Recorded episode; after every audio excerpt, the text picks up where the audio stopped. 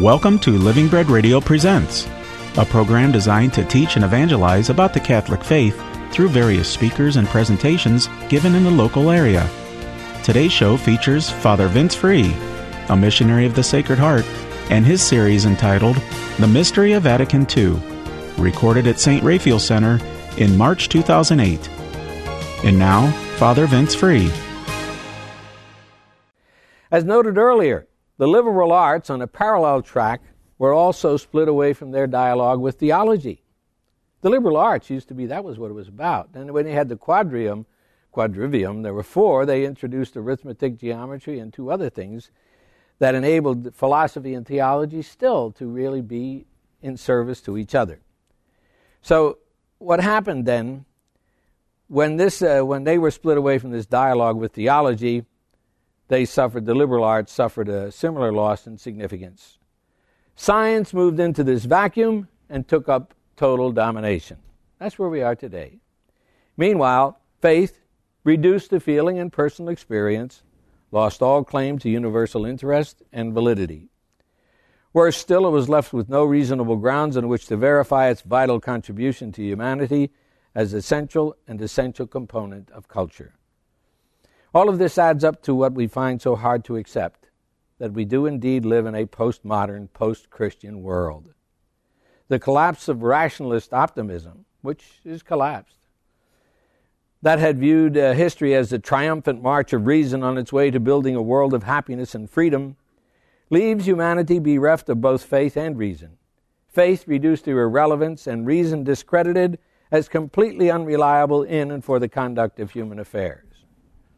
So, to summarize, we come to a knowledge of the supernatural by analogy, which requires the use of reason.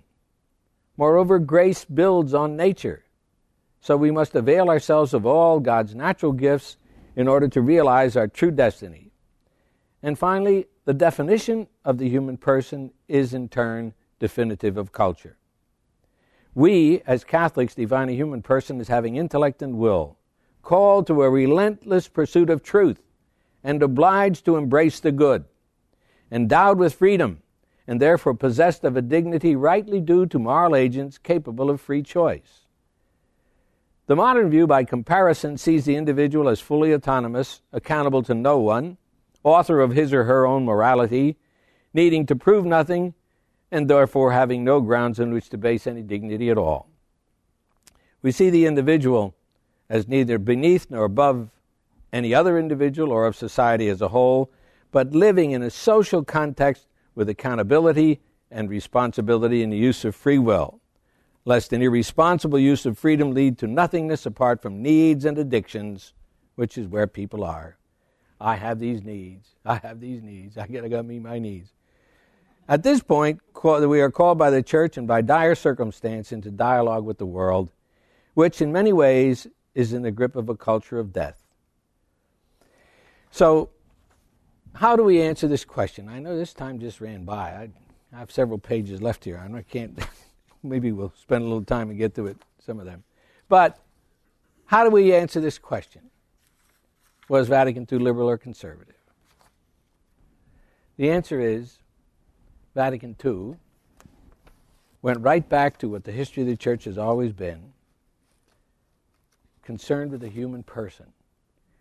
Now, you can call this, and the, the word sounds, you know, it gives you a hard time. People kind of, uh, they flinch when you hear this word, but it's Christian humanism. It's not liberal or conservative, it's Christian humanism. And when you look back in the history of the church, you see St. John Damascene. He was a Christian humanist.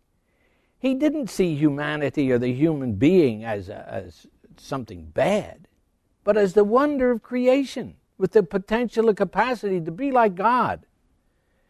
John Damascene and Isidore of, of Seville, they were, they were really instrumental in developing a certain Christian humanism way back in the 7th and 8th centuries. And the, when you go through, you see St. Bernard of Clairvaux. He was a Christian humanist. When you see people like Thomas More, well, Erasmus, Erasmus was a Christian humanist, and he remained a Catholic and through all the Reformation times. And uh, coming more to the, to the modern times, G.K. Chesterton, The Everlasting Man. If you want to read a book, it's worth reading.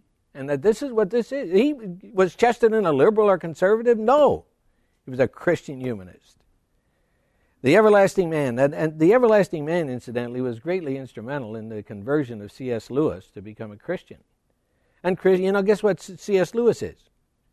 He's a Christian humanist. How about Jacques Maritain? Same thing. Hilaire Belloc, Gabriel Marcel, Christopher Dawson, John Paul II. They're not liberals, they're not conservatives. They're people who go to the heart of the matter that being human is the greatest revelation that God made. You know, people, it's, it's amazing. You know, when, when Vatican II came out and said this, uh, I remember I was talking to people uh, when they said, we have to start with a study of man. Everybody said, no, wait a minute, no, no, no, no, God's more important than man. I mean, how can you start with man? Well, you, like Tom Rahner said, we cannot go, we cannot know God except insofar as he pertains to us. Any knowledge of God, he said it in a more difficult way. He said, whoops, he said, the God is an attainable subject of our understanding only insofar as God pertains to us. In other words, if you study some abstract God, you're not studying God, you're studying some abstract notion. In order to know God, you have to know God like you know a person. You enter into a relationship, a salvific relationship with God as a human being. And when we do that, we come to what really is all this is all about is to come back to a Christ centered faith. Jesus as an incarnate love, as the Sacred Heart, as a human person. And what happened, you know, when, when we wanted to say just quickly to summarize, why did the church need change? Well, if you think about it, the church put more emphasis on morality than spirituality. It's a fact. When I was growing up as a kid, I didn't know about spirituality. I knew about morality. They'd put more emphasis on doctrinal purity, on orthodoxy, than on charity. That quote by uh, uh, Alfred uh, Father Delp, in fact, he was just written up in the American Magazine some few weeks ago, where he said, In spite of all right reason and orthodox belief, the churches are coming to a dead end. What does that mean? You don't save the world by right reason, orthodox belief. You save the world by love, by sacrifice. And what Jesus said, he didn't. He said, you know, this is not how you're going to know people because you got a brain or you have these. He said, by this shall all people know you are my disciples by your love one for another. Whoa. Now, what we did too before, we had more stress on the individual than the communal. You know, eh, and especially here in America, you know, individualism is pretty rampant. Even our public worship took on the form of private prayer. When people went to church and celebrate Mass, it wasn't a celebration of a community as much as it was everybody going in there and celebrating their own Mass, like it was a private act of devotion. And the church, because of, you know, if you heard with the first talk, I talked about how the church was really the target of all sorts of attack uh, during down, you know, from Pius IX right on down. But what what happened was that the church paid more attention to its internal needs than to mission. So that there was like, you know, the Peter church, the institutional church, and the missionary church. I always belonged to the missionary church, and I, I knew there was a big difference. and uh, but that's what happened. You know, this is the maintenance ministry was the chief concern, and it tilted sharply towards what they call a therapeutic model. You know, maintenance ministry. You know, it's instead of really the, what happened then, the church as an institution seemed to become an end in itself rather than a means to an end. And finally, there was minimal involvement of the laity in building up the kingdom. So, in addition to the codependent relationship with Reformation churches for over 450 years, which in large measure explains why much of that culture that we were in formed in the church, happens that apologetics displaced evangelization. We had a lot of apologetics, very little evangelization. So, what's happening now is that the church, instead of being institutional, it sees itself in a new way the people of God with a mission. instead of edicts, there's dialogue. There's still a magisterium. It's not a question of whether there is or not, but how. How the magisterium brings in the vox fidelium, the vox, the sensus fidelium, the voice of the people, the sense of the faithful. And pretty much an end to this either or thinking, liberal or conservative. Forget it. That doesn't, doesn't help anybody. And finally, the, the, uh, the concepts of collegiality and uh, apostolicity, that we are sent as the Father sent me, so I send you. I'm over time, so with that, I will say the answer to this question is it's neither liberal nor conservative. It has elements of both, but it is essentially concerned with re- going back to the church of the initial church, Christocentric, you know, Christ centered, and it's Christian humanism. The Humanist Manifesto, if you read that thing, you'll find that this is the real problem. Human Manifesto human, secular humanism. And what is the answer to secular humanism? Christian humanism. That's the only answer. Not liberal con- liberalism or conservatism or remaking the church somehow to make it more palatable to modern man, but going back to that core belief that Jesus became human, incarnate love, to show us a model of what it means to be human, and to live that as Christians, and then I'm sure that the Holy Spirit will prosper the work of our hands.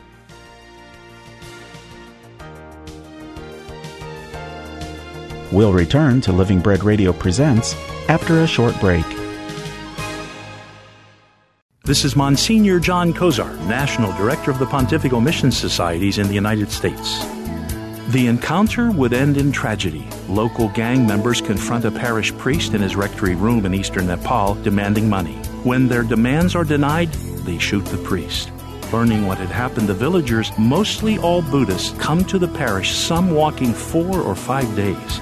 Since then, they stand watch, guarding the parish and the priest who remains, determined to keep a presence of light, Christ light, in the darkness of their world. May our presence for others always reflect a Christ like strength and a passion for all that affirms life. It's a lesson from the missions. Brought to you by the Pontifical Mission Societies. To learn more about becoming a missionary right where you are, visit our website at onefamilyinmission.org. Remember, if you're baptized, you're a missionary. Through prayer and sacrifice, in word and witness, we're all part of this one family in mission.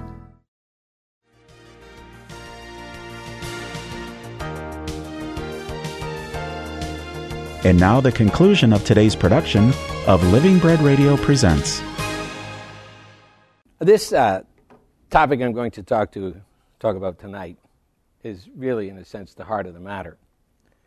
And uh, I want to start out with uh, reference to the Passion of Christ, Mel Gibson's film. How many of you have seen that? Okay. Now, the people who saw it found it to be what we would call a soul searing experience. When I saw it, I've seen it twice. But in each case, when people left the theater, they had all kinds of questions and wonderment about humanity, inhumanity, about evil, about religion, about their own lives, and above all, about the Christ. Why did he suffer so much? And what are we to do in the face of such utter inhumanity and such incomprehensible love? The numbers of people, uh, who, the, the, I mean, all kinds of people saw that film, and the degree to which they were deeply moved reflects a need of our time, which is um, a pervasive hunger for a deeper meaning in life. These two realities, the needs of the time and this, and this hunger, constitute what the Second Vatican Council described as the signs of the times. That is, clear evidence of an urgent need which calls for a direct and sustained response. An appropriate response would highlight the problem and offer a means through which it can be resolved. In short, that is the spirituality the response would take the form of a contemporary spirituality that addresses a need and offers a cure. The brutality portrayed in the Passion of Christ was not an uncommon reality in the world of that time, the time when the Christian faith came into being. The world as it is, or as it was and continues to be at the time of the Second Vatican Council, revealed many of the same features violence, oppression, injustice, political expediency, prejudice, ignorance, avarice, poverty, famine, and disease. It was common in the ancient world. It's common today. There are a billion people who live under uh, subhuman conditions. Now, with all our phenomenal sci- scientific and technological achievements, our world today still wallows in a sea of affliction, indifference, terrorism, genocide, homelessness, illiteracy, hunger, and a widening threat from epidemic disease. There is one major difference between the time before Christ and the post Christian world of today. People who understand and accept the radical gospel message of forgiveness and concern have reason to hope. The opening message to humanity, spoken by the Second Vatican Council, lays bare its purpose and its spirit of hope. I quote Coming together in unity from every nation under the sun, we carry in our hearts the hardships, the bodily and mental distress, the sorrows, longings, and hopes of all peoples entrusted to us. We urgently turn our thoughts to all the anxieties by which modern man is afflicted. We want to fix a steady gaze on those who still lack the opportune help to achieve a way of life worthy of human beings. If this were not sufficient grounds for discerning the purpose of Vatican II, we have the words of Paul VI in his closing speech on December 7, 1965. Quote, Another point we must stress is this all this rich teaching is channeled in one direction the service of mankind, of every condition, in every weakness and need. The church has, so to say, declared herself the servant of humanity. That final sentence may strange, sound strangely out of tune with what you've all heard about the Second Vatican Council. Wasn't it called to update the church, wasn't it all about aggiornamento, making the church contemporary, or if, if you will, modern and progressive? Well, it was. because the church was not up to meeting the urgent and critical needs of the times. However, the popes were not calling for some kind of cosmetic repair. They were looking for a deep interior conversion that would lift Christians out of their spiritual complacency and free them from their cultural complicity with the spirit of the age. This could not be accomplished short of a spiritual transformation within the church itself, aimed at exposing and dealing with the root causes of the calamitous conditions besetting humanity around the globe. If we take a, a look at some of the characteristics prior uh, to, of the church prior to Vatican II, we may begin to understand why a new spirituality was needed. Briefly, before the council, we placed more emphasis on morality than on spirituality. We're more concerned about doctrinal purity, about orthodoxy, than about charity and the Lord's command By this shall all people know you are my disciples, by your love one for another. We put more stress on the individual dimensions than on the communal aspects of our faith.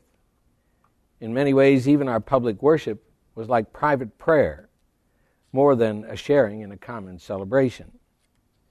We tended to see the church as an end in itself, with more uh, attention to internal needs than to the mission of the church, to its radical reason for being. Maintenance ministry was, our, was taken as our chief concern. We also settled for minimal involvement of the laity in building up the kingdom. And finally, we carried on a codependent relationship with the Reformation churches for some 450 years. As a consequence, apologetics, not evangelization, was the order of the day. So let's say let's say we can take for granted that the Vatican II the Vatican II recognized the need for change. But it was not just an external change, it was interior transformation and that requires spirituality. This word, spirituality, didn't come into common usage until around 1960. It came along for a number of reasons, partly because people wanted to make distinctions between organized religions, devotional practices, the interior life, and the personal set of values, truths, and beliefs, uh, beliefs that give purpose and meaning to one's way of life. In short, a spirituality is the why behind a person's identity and a person's everyday pursuit of fulfillment. This search for distinctions was based in part on empirical evidence. Organized religion was proving to be irrelevant. Devotions were often a private affair with no public consequence. At the same time, however, tremendous strides had been made in the study of theology, particularly in regard to the Bible, liturgy, and social justice, a revival reflected in the writings of popes ever since Leo XIII in 1890. As time went on, authors felt the need for a better way to apply these fresh theological insights to daily life. There were up to date books on asceticism, mysticism, scripture, liturgy, dogma, and moral theology, but there were no modern books on the theology of the spiritual life. The last such book, Introduction to the Devout Life, was written by St. Francis de Sales at the beginning of the 17th century, 1607. More recently, we, we did have the autobiography of St. Teresa of Lisieux, a Carmelite nun. It is very rich in spiritual insights and sets forth a rationale that is equivalent to a school of spirituality, the way that they, they call the way of childhood. However, this journal of a soul appeared only at the beginning of the 20th century, and for the most part, it predates the findings of modern biblical scholarship. The first book of note on the theology of the spiritual life was written by a French redemptorist, F.X. Durrwell. It was published in 1960, was translated by Rosemary Sheed, and appeared in the United States in 1963. It was appropriately titled In the Redeeming Christ. By 1969, in writing a small treatise on how humanity substitutes a range of human values, many posing as virtues, for true religion, William Stringfellow intentionally avoided the word spirituality because it had suffered so much abuse in such in just a few short years as to be rendered nearly meaningless. William Stringfellow, incidentally, was a he was an Episcopalian, but he writes brilliantly about faith, and he had a very uh, a, a kind of a disease where he was in constant pain. Anyhow, for all of that, Stringfellow gives us a fairly good idea of what spirituality should mean. I quote Nothing seems more bewildering to a person outside the church about those inside the church than the contrast between how Christians behave in society and what Christians do in church. This contrast is not, I suspect, just taken for granted by outsiders as evidence of the hypocrisy of professed Christians. It is not simply that Christians do not practice what is preached and neglect to authenticate worship by witness. The, the non church man is, I should suggest, much more be- bewildered by the difficulty of discerning either connection or consistency between social action and the liturgical event. In short, this quotation is uh, as though in proof of his view that the term uh, spirituality is ambivalent, we find that Stringfellow is actually talking about the consistency one might expect between behavior and belief between the notion of witness, the significance of liturgy or the lack thereof, and the basis for what might be regarded as public morality or civic responsibility. Through all of this, the main point is the disconnect between what Christians do in society and in the sanctuary. But Stringfellow, without using the term, is talking about spirituality. Now, Pope Paul VI, in his apostolic exhortation on evangelization in the modern world, had already noted this same social phenomenon. He writes, I think it's in paragraph 19, the split between the gospel and culture is without a doubt the drama of our time, just as it was of other times. He's talking about the split between the gospel and our culture, our daily lives, the culture we live by. Here we see again what the word means. A spirituality is what establishes consistency between identity and purpose. It bridges the gap between doctrine and life. It incorporates faith into culture, which in turn authorizes personal and social behavior. The why, or the concept of purpose, is critical. It defines spirituality.